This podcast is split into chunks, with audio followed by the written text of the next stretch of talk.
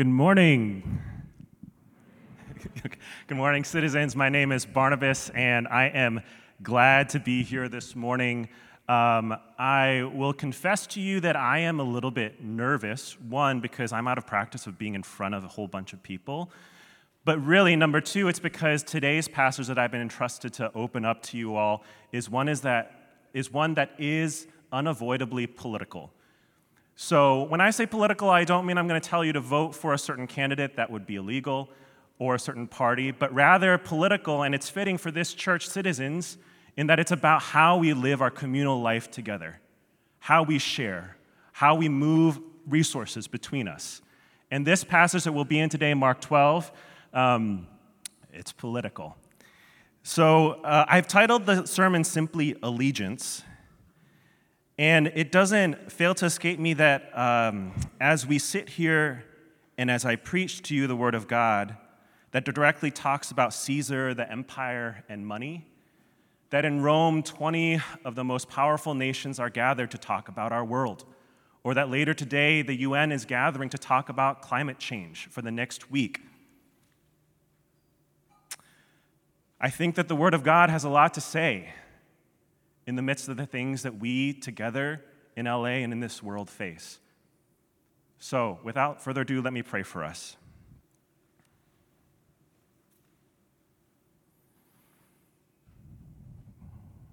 God, you are God over all the earth, in whom every family finds their name, and to whom every king, president, prime minister bends their knee. Your word is good, and your love for the world is our life. So teach us today what it means to have pledged our allegiance to you and what that might mean for how we should live in these days. In Jesus' name we pray. Amen. Before I read our text for this morning, I want to catch you up to where we are in the book of Mark. Since you all were gathered together last week, two really significant things have happened in this story so far, that, before the scripture that we'll look at today. So, first, Jesus has finally entered the capital of Jewish life, Jerusalem, what we often call the triumphal entry. And second, he goes straight to the center of the sacred city, the temple. Now, oftentimes when we think of the triumphal entry, we have images in our mind of our kids waving palm branches and chanting cutely. And while that's cute, I want to tweak that image for us so that we can see what's happening a bit better. You see, in the scriptures, as they wave branches and they put down their robes, they're actually singing the 118th psalm. It's a little small. And that psalm is about the Gentile nations that surround Israel who are looking to destroy her. It says, They surrounded me, but in the name of Yahweh I will destroy them. Shouts of joy and victory resound in the tents of the righteous. Yahweh's right hand has done mighty things. I will not die, but live and proclaim what Yahweh has done. This is the day that the Lord has made. God, save us. Hosanna, grant us success. Blessed is he who comes in the name of the Lord. You see, what's happening at the triumphal entry is the culmination of 900 years of waiting. Imagine that for 900 years your people have been exiled, enslaved, subjugated, raped, killed, ruled, and occupied by foreign, part, po- foreign powers and divided by foreign kings.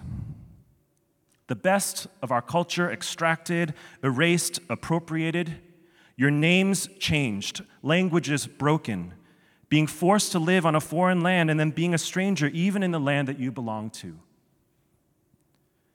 you can tell that I think that Asian Americans can uniquely understand the scriptural context in front of us. These Jews here, as they welcome in the Messiah, crying out, Hosanna, save us, God, please. Blessed is the coming kingdom of our father David. It's really remarkable because they had faith, faith that had endured for 900 years that God would still keep God's promises that were made to their forefathers, that there would be a final king who would rule. whom mercy would flow from, abundance, life, safety, and prosperity, to the land, to them, and even to their surrounding enemies. And Jesus, the rightful heir of David, after this triumphal entry, goes straight into the temple, God's house, and he starts to throw things. If this were today, I think Jesus would have definitely been sued for trespassing at least and property damage. He makes a whip out of cords, he flips over tables, he disrupts worship and drives the money changers out of the courts, and then launches into a zealous protest. This is a den of robbers. Jesus is actually doing what the people would have hoped. They had heard of the rumors of this Messiah, of his power to heal and to cast out demons, about how he had fed thousands in the wilderness like God, like, like God had before. Finally, justice was coming. Finally, someone with power was going to deliver them like Moses had. Finally, someone had the power to drain the swamp and defeat Israel's enemies. This was the day that the Lord had made. However, if you're a leader of the people at this time, responsible for their generational life, you might be getting really concerned. Sure, if you're a Herodian, you might be worried about losing power. Remember that Herod had tried to kill Jesus when he was two because there was a Messiah that might take power from him. But for the rest of the elders and leaders of the Jews, the Pharisees, the priests, the scribes, the Sadducees, they would have been concerned that this was just another self proclaimed Messiah that was just stirring the crowd into a frenzy again, taking advantage of their hope and their longing. They had seen it time and time before. So, to get into this passage today, I want you to take a moment to try imagining this scene with me. We're just we're going to use our imaginations. Imagine with me that you're at an ancient Jewish wine bar Maybe it's called Jerusalem's Juices. And after a late night Sanhedrin meeting, which is the gathering of all the elders of the Jews, a couple of folks have stopped by this wine bar. A few of their sons had joined them for tonight's meeting about Jesus, this new Messiah. And they might say things like this. This might be what their conversation is like. Remember Judas of Galilee just over 30 years ago? Jesus probably wasn't even born yet. Remember how he launched a rebellion against the census and the Roman tax because of how idolatrous it was and is? Another elder chimes in ah, Judas of Galilee. I knew his family. He was a good boy, but lots of people died. They shake their heads and drink. Someone breaks the silence. Remember Judas Mac- Maccabeus? Oh, yeah. At least that Judas and his brothers gave us a generation of liberty. A rabbi interrupts, laughing. What's with so many Jewish mothers naming their sons Judas, and those Judases always being famous in our history at key political points? Foreshadowing. A son chimes in, Which one was that Judas again, Dad? Judas and his brothers, the Maccabeans. Our elders thought that they were the ones to usher in God's kingdom. A hundred years before Rome took power over us, they were the ones who freed our people for a century from the terrible clutches of Antiochus Epiphanes. Antiochus. Even the mention of the name sent chills through the room. Antiochus, the man who had tried to break them by breaking their laws and forbidding observance of its commandments. Antiochus, who had punished Jewish mothers for circumcising, circumcising their sons by cutting their baby boys in half and making those mothers walk around Jerusalem with their dead boys strewn around their necks before tossing those women over the city walls.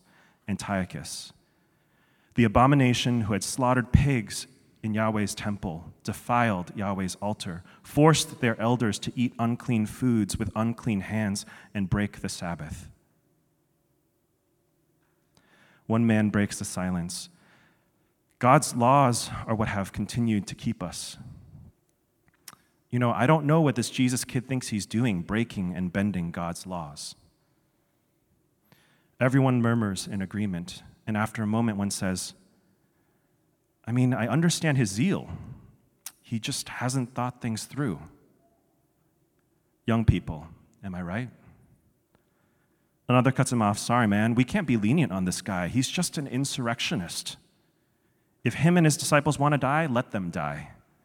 But they're a danger to our society. He's going to get us killed and worse. We need to figure out a way to deal with him. I heard the chief priests and scribes and some of the other elders today had no luck with him, and the people are getting out of hand. Don't worry, our best have devised a way to stop him tomorrow before he gets us all in terrible trouble. So, this is our scripture for this morning, Mark 12.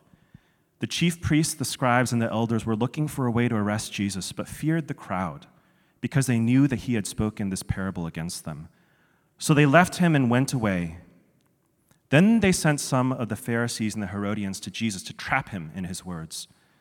When they came, they said to him, Teacher, we know you are truthful and don't care what anyone thinks, nor do you show partiality, but teach the way of God truthfully. Is it lawful to pay taxes to Caesar or not? Should we pay or shouldn't we? But knowing their hypocrisy, he said to them, Why are you testing me? Bring me a denarius to look at.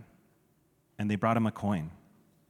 Whose image and inscription is this? He asked them. Caesar's, they replied. Jesus told them, Give to Caesar the things that are Caesar's, and to God the things that are God's.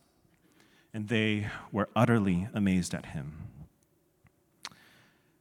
In the rest of our time this morning, I want to show you four things that we learn from this passage about the politics of Jesus, Messiah, and what it means to live in allegiance to Jesus.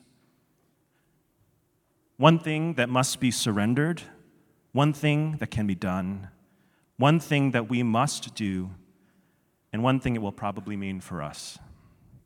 First, one thing that must be surrendered. You see, this was the perfect trap to trap Jesus.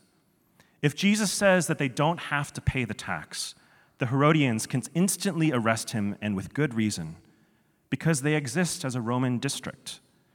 Not obeying the law meant that a legion of Roman soldiers would come and crack down on whoever was inciting insurrection against the emperor. So the other option then is to say, yes, we should pay an unjust tax to Rome. But that would mean that Jesus would disappoint all the people who were hoping in him to be the final Moses, to be like his namesake, Joshua, to be David, so when Jesus says this, give to Caesar what is Caesar's, you would have felt the whole room change. It's about the most unpopular thing you could say and would guarantee that any political movement that you're trying to build, you would lose all momentum. After Jesus said this, people would have instantly left. I can't believe he said that. Just another politician. We should cancel him. But this is the thing people would have left because Jesus was exposing something that was already true. They were all already complicit. The fact that they had a denarian on them or that the Romans hadn't already cracked down on them and seized Jerusalem meant that the tax was already being paid. They were all rendering to Caesar what was Caesar's, and there was no getting around it. What Jesus does with his first statement is simply expose the truth, exposing their complicity and calling people to surrender any false pretenses of purity. You know, I was writing a paper for my public theology class two weeks ago about climate change, and it felt great. I called out the US government in my own brain and on my own computer, it doesn't go to anybody else about how the US was the one nation who did not sign onto the Kyoto Protocol in 1997 and 98. The US Senate unanimously refused to reduce carbon emissions because the Kyoto Protocol didn't require developing countries who have extremely low carbon emissions to reduce their emissions. The Bush administration said that this protocol was unfair to American business, the most powerful businesses in the world and therefore he could not commit America to reducing carbon emissions by 5%. I think that's pretty ridiculous. And it felt so good to call out the US government in the past in my own brain and on my computer. But then I read this line in my research that stopped me. And it felt how I imagine it would have felt to listen to Jesus say, Give to Caesar what is Caesar's. This is the line Perhaps climate change is the great slave rebellion of the earth against humanity. Perhaps climate change is the great slave rebellion of the earth against humanity. And it's true. It makes me complicit. You know, all humans alive right now, we are guilty in contributing to climate change merely by existing. I drove my car here this morning, it was too far to walk. The reality is that we are all complicit. I participate, we participate in an, an economy that is so ungodly that I don't even know who I'm harming when I pick up my favorite cup of coffee. We can't be pure. Jesus' words regarding what is Caesar's could maybe be translated to us today to say, You're a US citizen. We are residents of LA County, which means that whether you like it or not, we benefit from government and land that required the violent seizure and dispossession of Tongva, Kizh, and Chumash tribes and their ways of life on this land before. And that we can go on about our lives without even really ever knowing or thinking about them.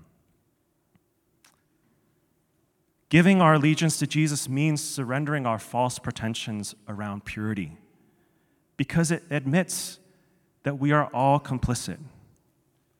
Do we want to be? No, definitely not. I don't think any of us want to be. Does it open us up to be canceled or disregarded? Sure. But is it true?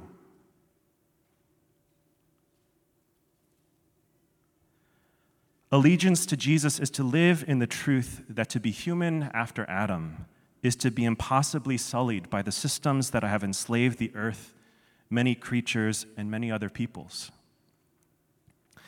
As if that wasn't bad or hard enough, Jesus doesn't stop there. Jesus didn't stop at, Do you have a denarian from the emperor? He goes further and says, Give some of what you have back to Caesar. It's not enough to note that you are sullied by passively benefiting from a broken system, but it's a call to somehow continue, continue to participate in that system. Can you hear how ridiculous it would sound? If I'm to translate it again for us to today, it would be like Jesus saying to the First Nation tribes of this land today give to LA what is LA's. Pay taxes to the government that has destroyed most of your ways of life and memory. It's insane. How can Jesus say this? The politics of Jesus goes beyond surrendering our false pretenses of purity and calls us to actually participate in these systems. You can see how this was the perfect trap that the Pharisees and Herodians had laid for him. The Zealots would have been like, Peace, Jesus. You're sick with internalized self hatred rooted in Roman supremacy. Good luck with that. So, what does this mean? I think that this means that we can affirm that even from broken and bad systems, good things can come from them and be done with them. That those who have given their allegiance to this Messiah can't just become sectarian and withdraw and pretend that we can be holy somewhere else. That place doesn't exist. I think this means that God somehow still provides through these broken systems. Think of Jeremiah 29. Jeremiah calls the Jewish people in forced exile to seek the peace and prosperity of the city of their oppressors because he knew that their flourishing was a derivative flourishing of the city that they lived in. it was dependent on Babylon flourishing. But further, I think this call to participate, to partner, means to continue to affirm that the powers and principalities do not and should not have the final say. I think there's some genius here that Dr. King and his nonviolent army taps into when they refuse to let the evil of racism claim their souls by making them hate.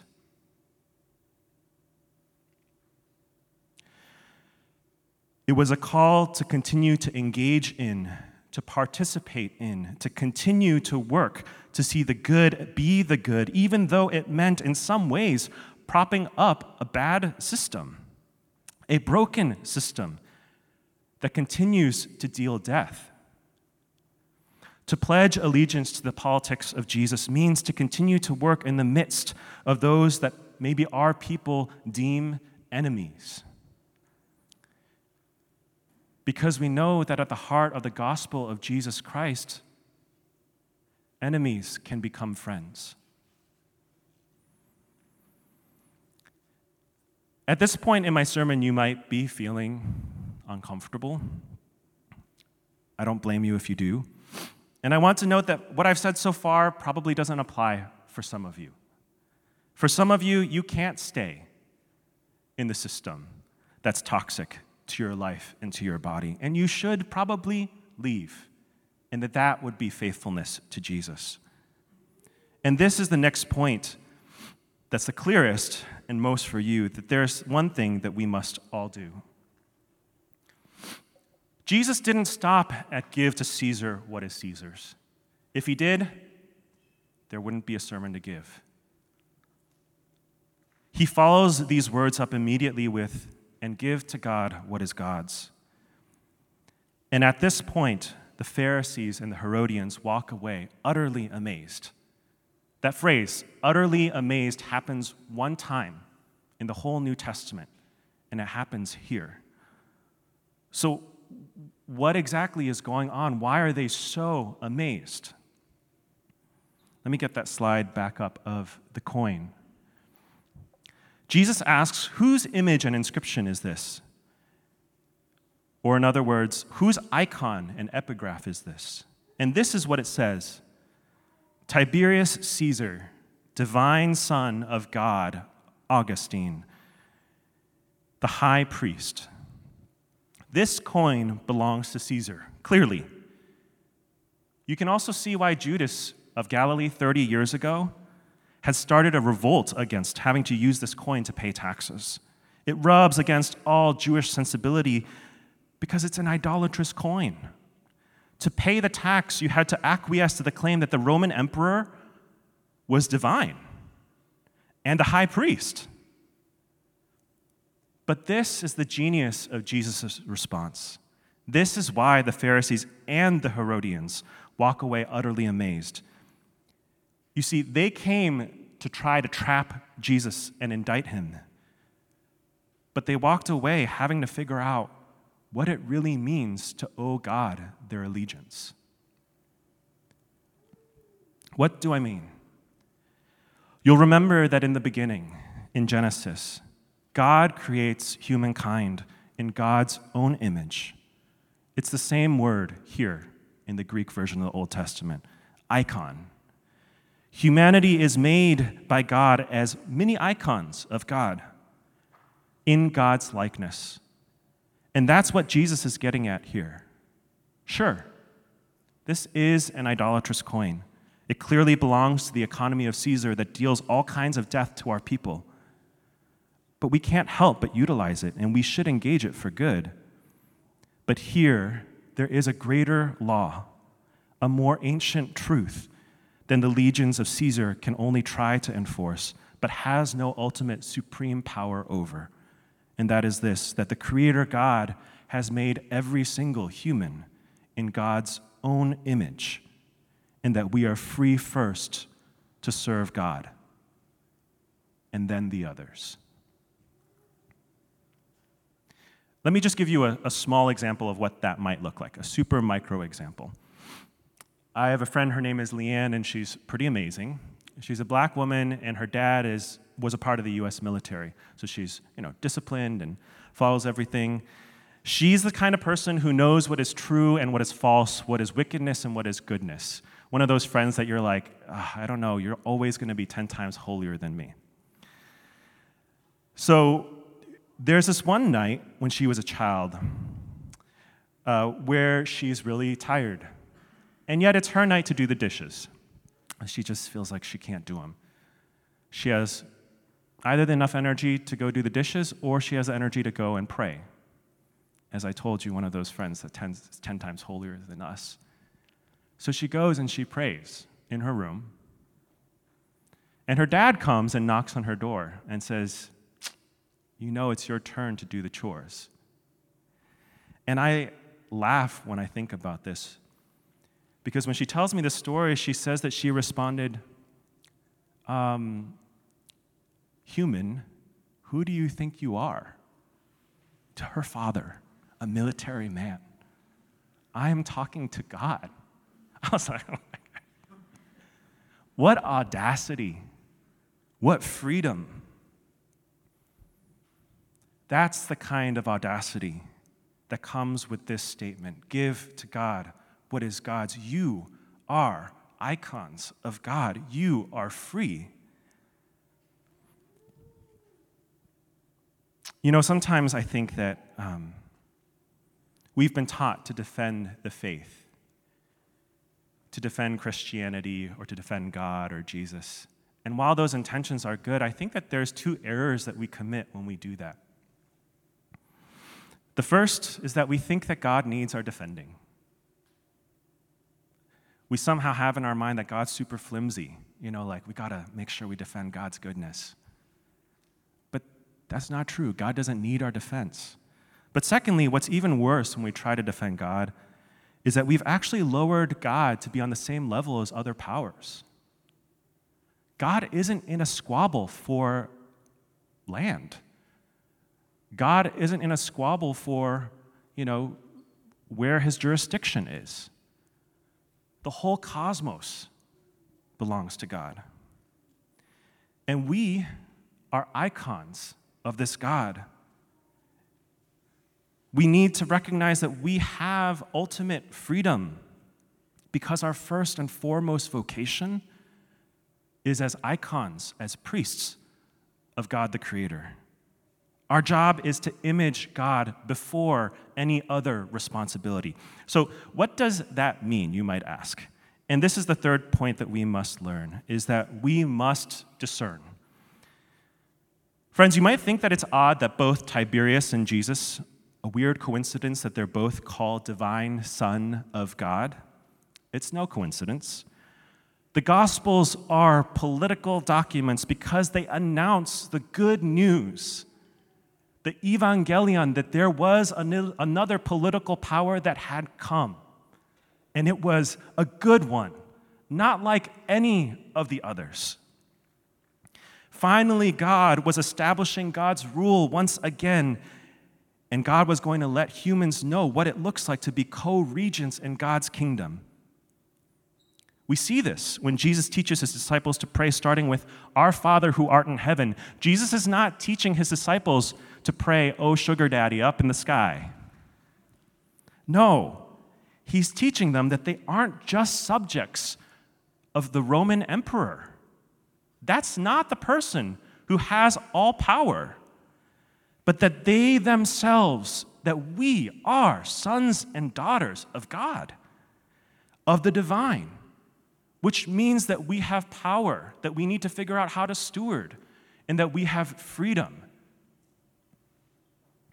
The question, of course, then is that we have to ask together, I think, in community to prevent us from going way off the rails is how are we supposed to exercise that rule in that vocation?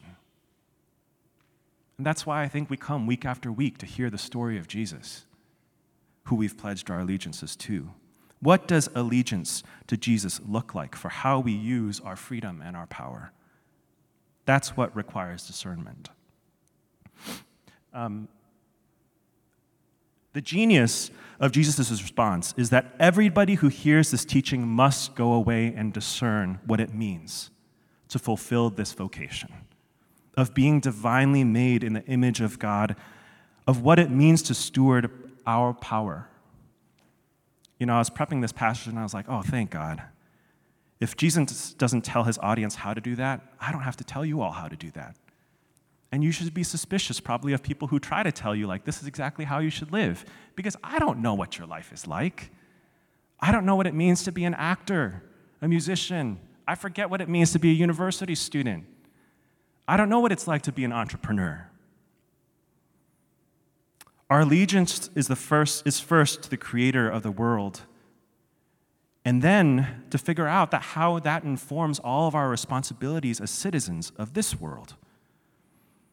So we will need to spend our lives growing wise, discerning, and trying out what it means to live like God. When does giving to God what is God's mean I also participate in the structures of my company? When do I say, oh, these gifts, these products we are creating are actually really good? And maybe these I can't really, I can't say they're good because they're not. When does it mean that we support something? When does it mean that we abandon it or work against the systems of the world or call for it to be completely abolished? That's the genius at the end. This is why the Herodians and the Pharisees walk away utterly amazed because Jesus is saying to everybody gathered in that space, You're made in the image of God. You have to figure it out. You know, we got some principles that we learn from the witness of the people of God throughout the Bible and throughout history that we can help and give here at church. But ultimately, it means empowering us to be citizens in this world. Being made in the likeness of God means that you and I are free, free to discern. It means that we have agency. And sometimes I think, and maybe this may just but be for me, but I think that for Asian Americans, it's really hard. And again, maybe this is just me. But I kind of like being told what to do. I hate improvising. I remember I was a kid in youth group at church. You know, I had learned piano, how to play classical music for like 10 years. And then I got to church and they were like, you know, here's some chords, make up the rest. I was like, what? You've got to be kidding me. I, where, where are the notes? What am I supposed to play? But that's what it means to be made in the image of God. It means that we have to discern. It means that we're free. It means we get to imagine new possibilities and, and try them out. It means that we're probably going to fail at our vocation too, and that's okay. I think in part it's really hard because for so many of us, survival and belonging has meant assimilation. It has meant figuring out where the rules are and bending to them so we fit in. Whether that's fitting into the racial schema that we're assigned in this country or fitting into our job's expectations, we hope that they're clear. Or maybe our parents' expectations and we won't be disowned. Even if we protest being the model minority and say that that is a myth, I think a lot of us still live a model minority kind of spirituality as we obey the rules that we think govern the faith community, this faith community that we belong to. And I get it. In our bodies, we carry the trauma of our parents and our grandparents of what it meant to not belong. Our bodies have kept the score of being forever foreign, of being both hyper visible and invisible. And while we may mitigate the violence that we attract, there is a chipping away at the freedom that comes from being made in the image of God. You know, a few days ago, I was walking around the Rose Bowl in Pasadena, and there's this really, it's a three mile walk, and the last mile, there's this really beautiful field. I always love biking around there because, you know, even during the pandemic, just being outside and then seeing like people play soccer, seeing kids play, you know, seeing people play ultimate frisbee or like have their dogs out for dates um, is just really wonderful. And when I was there walking around, the sun was setting, there was nobody there for some reason, and I thought to myself, man, it'd be really nice to walk across this field. But instantly, you know what I thought? My mind went to, oh, well, I'm not really an athlete. Uh, I don't, I'm not signed up to play a sport here. I don't have a dog with me or a child. Am I allowed to walk across this grass? Isn't that so crazy? I have made a life of fitting into all these laws of the land that I don't know what it means to be free, made in the image of God. But since I was thinking about this passage, I was like, you know what? I'm going to walk across this field. And it was great. For a glorious 10 minutes, I walked on the soft grass of the earth and I reminded myself, I belong on this good earth. We are created in the image of God. This is our home. Now, that's just a small example, I think, of what it means to try to discern the freedom that comes from being an icon of God. But I hope that it inspires you so that you get to discover what it means over a lifetime to be an icon of God as a doctor or teacher or artist. Our lives in this world, they matter. It's where we work out owing our allegiance to Jesus. Our vocations, our jobs, is the primary way that we worship God. I love gathering here. I love singing songs together. I've missed it so much. I get teary when we sing. But the real worship doesn't happen in here. Here we learn the story, the melody of the gospel. Out there, that's where we get to improvise and make music. That's what we have to do. That's what freedom is like. Out there, we discern what it means to perform the song of the King Jesus in the midst of a world ruled by pharaohs and Caesars. In all of these things, surrendering our purity, admitting our complicity, participating in our imperfect systems, and discerning how to practice our God given freedom and power, there is one last thing that this will probably mean. You know, while the Pharisees and Herodians left that day utterly amazed, we know that the end of the story doesn't end that way. Ultimately, they found a way to kill Jesus. Because Jesus and his politics were too much of a risk for their community. And Jesus hung on a Roman cross and was labeled a traitor, hanging with what Luke's gospel tells us are insurrectionists to his left and his right. The good news and the bad news is that Caesar and God's kingdoms don't completely overlap, thank God. And help us, Lord. There is a Venn diagram that we need to discern where we can engage and where we must oppose. And as we discern what our allegiance to the creator of the earth actually means in our daily lives, we will probably find that the time will come when the call is for us to become a traitor. A traitor to Caesar, treacherous, resistant, and disobedient to the powers and the laws that pillage the earth and disobey God's commandments. But in that place, we will find ourselves in good company with the saints who have gone before us, who lived and loved this world as our Lord and Savior did to their deaths. And so I want to close by just introducing you to just such an icon who is trying, who's improvising, who's discerning, and st- who is still walking this earth with us, trying to live out her vocation. I'm going to read now from a newspaper article um, about Representative Barbara Lee.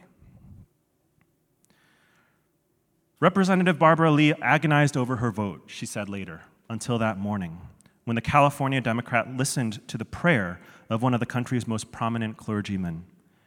It was three days after 9 11, 2001. And like nearly every other member of Congress, she was attending a memorial service at Washington National Cathedral. In his opening invocation, the dean of the cathedral, the Reverend Nathan Baxter, said, Let us also pray for divine wisdom as our leaders consider the necessary actions for national security.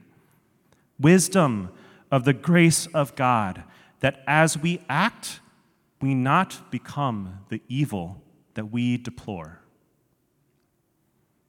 When she quoted him on the House floor later that day to explain her vote against giving the president a broad, open ended authorization for military force, she was called a terrorist, a traitor, and close to treasonous. The House vote was 420 to 1. The Senate vote was 98 to 0. Lee spent weeks explaining her vote in op eds and interviews. She wasn't a pacifist, she said. And she wasn't against President George W. Bush responding to the terrorist attacks with military force. But she thought that it was an abdication of Congress's power to declare war, and she didn't want to give a president a blank check to start a war with no fixed goal or end date. Over the decades, Lee has not wavered, repeatedly introducing legislation to repeal the 2001 authorization. The repeal passed the House in June 2019 as part of an appropriations bill, but did not pass the Senate. So in June of this year, Lee sponsored a bill to repeal a similar authorization used to greenlight the war in Iraq, and it finally passed the House in a bipartisan vote.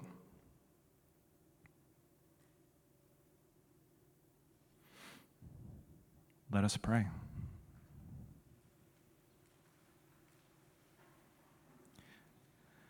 Jesus, you are the King of kings and the Lord of lords. You still rule today and are on the throne of heaven. We remember this day our earthly leaders who meet in Rome and in the UK. Fill them with your spirit as they are all made in your image. Give them the courage to admit the ugly truths about our nations and our economies, our corporations, and fill them, God, with the imagination to work creatively towards your peace. Prick their hearts to subordinate their own interests, even if they are heralded as traitors by their nations, so that all creatures of the earth might live. And might we, God, by your power, discern how to do the same. In your name, O Jesus of Galilee, we pray. Amen.